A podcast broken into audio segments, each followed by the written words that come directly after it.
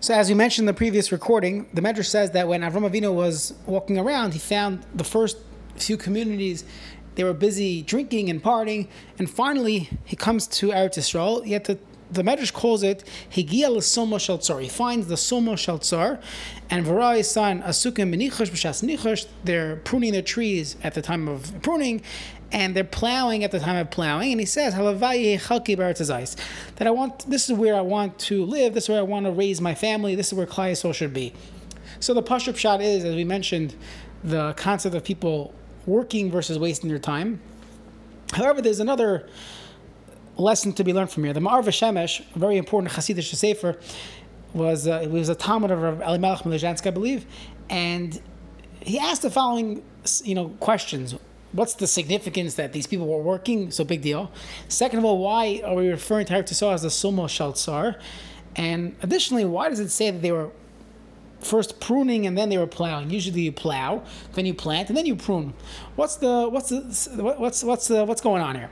So he writes that Avram Avinu was looking around to see who should I surround myself with in life? Who's you know friends for life, people you keep next to you, and the first people he found, they were doing nothing. They were sitting around, not bothered by life, drinking and being merry. Then he sees people that are, he reaches the Sumo Shaltzar. What does that mean? So he explains, up uh, Chasidus, that Soma could also mean a sulam, a ladder. Tzor could be Tzur Yisrael, HaKadosh Baruch Hu. They're constantly climbing the ladder towards Hashem. They're always looking to grow.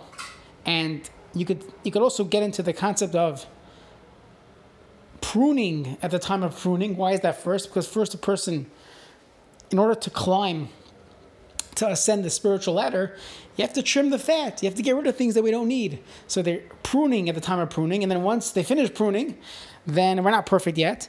They have to now look for more things to work on. Plowing at the time of plowing.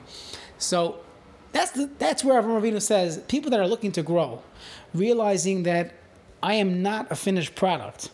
This is not where I should be in life. There's always more to achieve. There's always more to learn. There's always more to come closer to Kadosh Baruch Hu. There's always more to focus on my family and improve my relationships and try to make the world a better place.